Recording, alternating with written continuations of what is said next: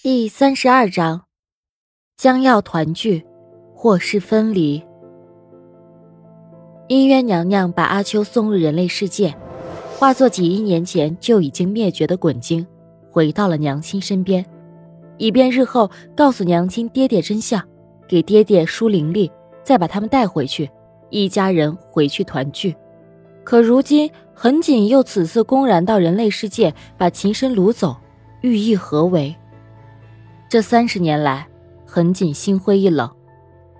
既然洛容，他甘愿放下森台世界尊贵的公主身份，去人类世界寻找习身，景涵还有什么资格去给自己希望呢？他对一切都视若平淡，什么世界的统治，什么权利，他通通都不稀罕了。就这样，将就的存在于这个世界。他不喜欢这个世界，这个世界也不太喜欢他。席深想起了前世，但他也不敢公然对很紧反抗，毕竟刚刚回来，又还没有解生咒，也还没有自己的灵心。没有先例的席深，在很紧的眼中，杀死他如同杀死只蚂蚁那般简单。掳走秦深的是一群黑衣人，戴着黑斗篷，面无表情，领头的是个女人，名叫涟漪。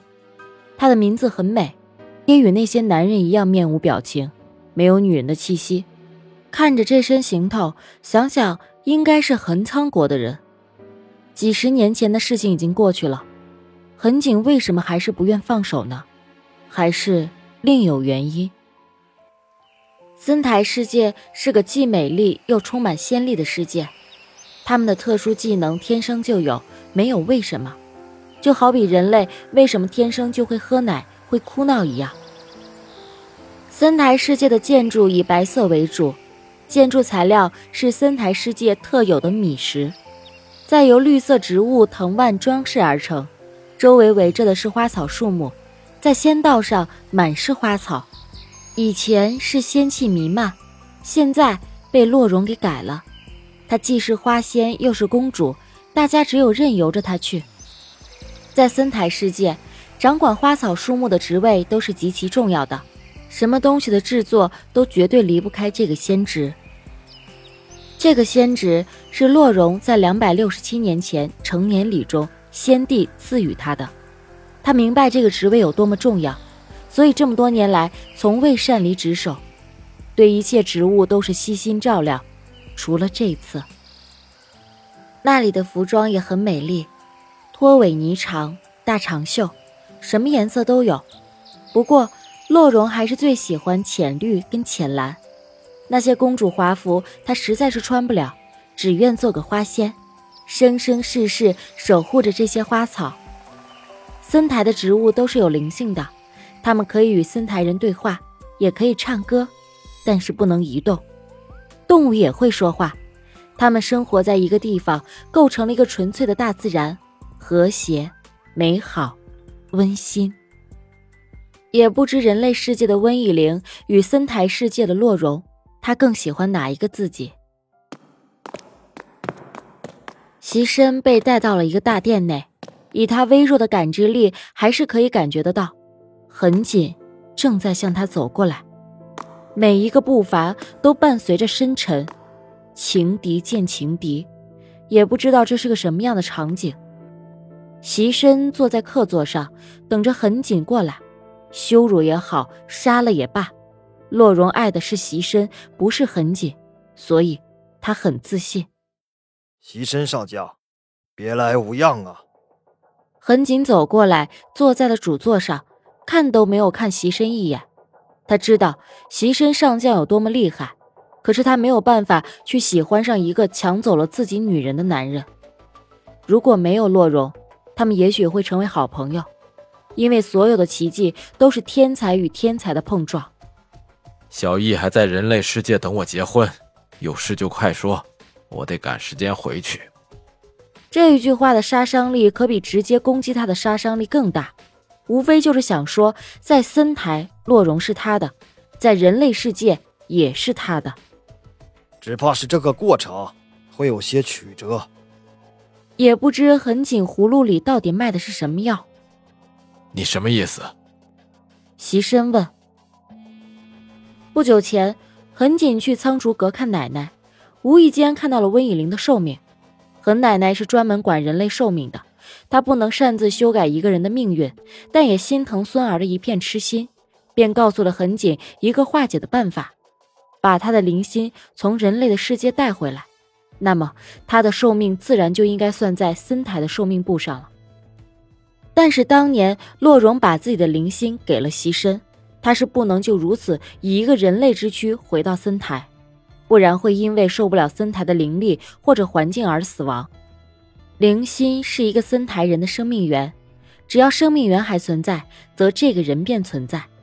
恒景也是万不得已才把席深在结婚当天给掳走的，虽说也有些私心，不希望他们结婚，但是婚礼当天秦深却是因为自然灾害而死亡，一颗灵丹的载体消失了，即使那颗灵心本源并非是这个肉身，但也会随之泯灭。温以玲也会因为没有灵心支持肉体而逐渐衰老死亡，也回不去森台。所以救温以玲最好的方法就是救秦深。席深的死活很紧并不在乎，可是没有席深，洛荣会死，即使不死他也不会快乐。爱一个人的感觉就是这么个通俗的说法，他快乐才是对这份卑微爱的真正慰藉。听完恒景的解释，席深很感激，但是自己的女人他要自己救。道了谢，席深就忙着去大殿找守帝商量对策去了。守帝之前派阿秋去人类世界，不过是为了救秦深，再把他俩给寻回来，没想到会有如此之事。按规矩来，人类的死活是不能对外透露的，守帝也不会过问。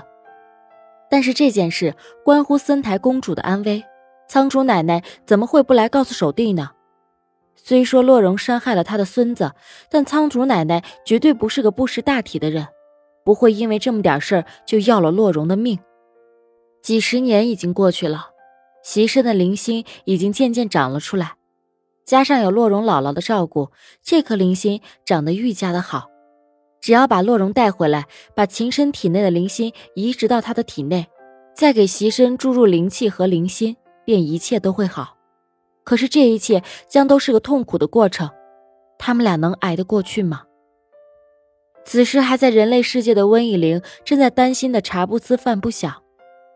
阿秋本是可以带娘亲回到森台的，可是温以玲没有灵心，即使到了森台也会因为受不过森台的灵力而死亡。阿秋来到人类世界之前，姻缘娘娘给了阿秋一颗灵心，可是来的过程中被一股黑色的气流给抢走，所以他们只有另寻他法。温以玲想去找司切教授，司切教授博学多识，听闻见识肯定不少，他是温以玲最敬仰的一位教授。就算司切教授不知道这个森台世界，但是有个商量的人也比做个无头苍蝇的好。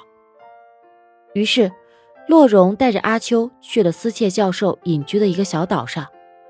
司切教授的房子周围全是花花草草，花花草草的周围又被树层层包围，树的周围又全是蓝色的海水，层层叠叠，相映成趣。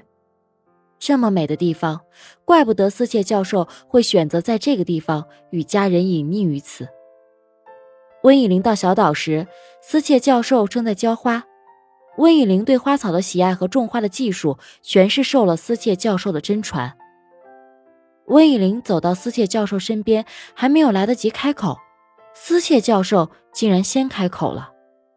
Ling, I've been waiting for you for a long time. 此时温以玲完全不解，她并没有提前告诉司切教授她为什么会来，为什么说等了她好久了呢？经司切教授叙述，温以玲终于明白，原来司切教授是森台九国之一的司陨国国王的嫡子。